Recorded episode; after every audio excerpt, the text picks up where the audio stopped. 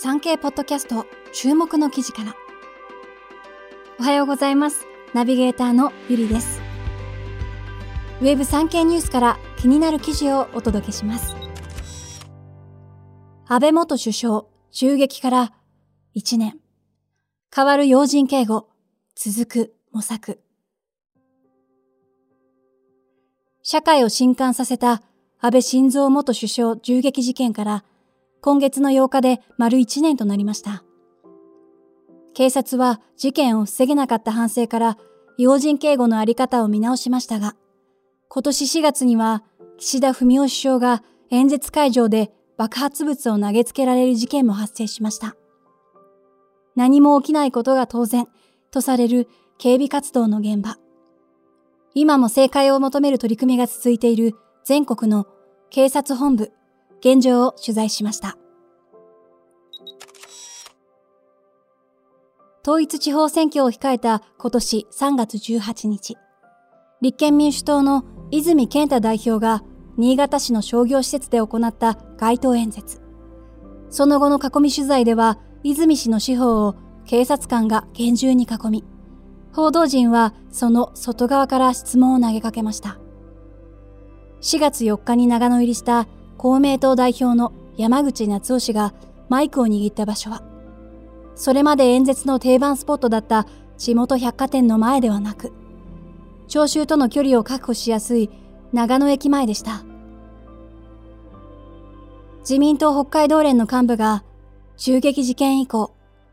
党幹部が来る際に帯同する SP が1人から2人に増えたと話しているように、要人警護は目に見える形で強化されています。そのベースとなっているのが、襲撃事件後に警察庁が見直した警護要則です。専門の経営警護室が多くの警察本部に新設されました。このうち埼玉県警の警備担当者は、熱い体制で能力向上を図る。失敗は許されないという気持ちだと語り、また山梨県警の担当者は、過去に経験のある人員や連度の高いものを指導員に入れるなどし、訓練を充実させていると明かしていました。また、銃撃事件をめぐり、警察庁が事前に警備計画をチェックする仕組みになっていなかった点が浮かび上がったため、各警察本部が立てる警備計画は、警察庁に報告して指導を受けるように新たに規定されました。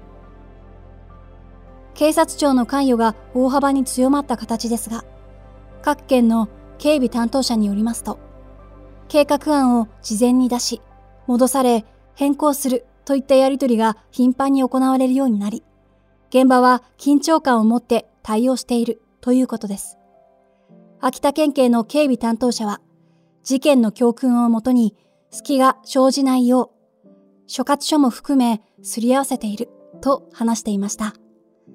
それでも4月15日、岸田首相が和歌山市の漁港で演説に挑む際、爆発物を投げつけられる事件が発生しました。地元住民に紛れ込む形で付近にいた男の犯行でした。防ぐことはできなかったのでしょうか多くの聴衆の荷物をチェックするのは非現実的だとの声が多い一方、持ち運びが可能な金属探知ゲートを通ってもらえば、さほど時間はかからず、犯行の抑止力になる、との指摘もあったようです。いずれにしても、警察とイベント主催者、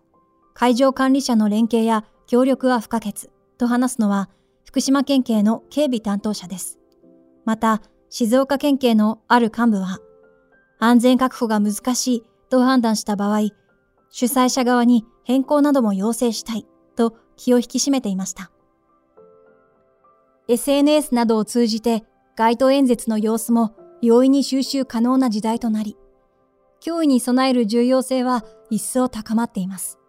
それに対し、北海道県警の幹部は、要人警護の体制が毎回バージョンアップしていることは間違いない。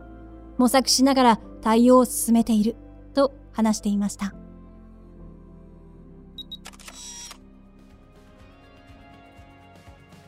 記事の全文は概要欄またはチャプターのリンクからお読みいただけます。以上、注目の記事からまた次回お耳にかかりましょう。ありがとうございました。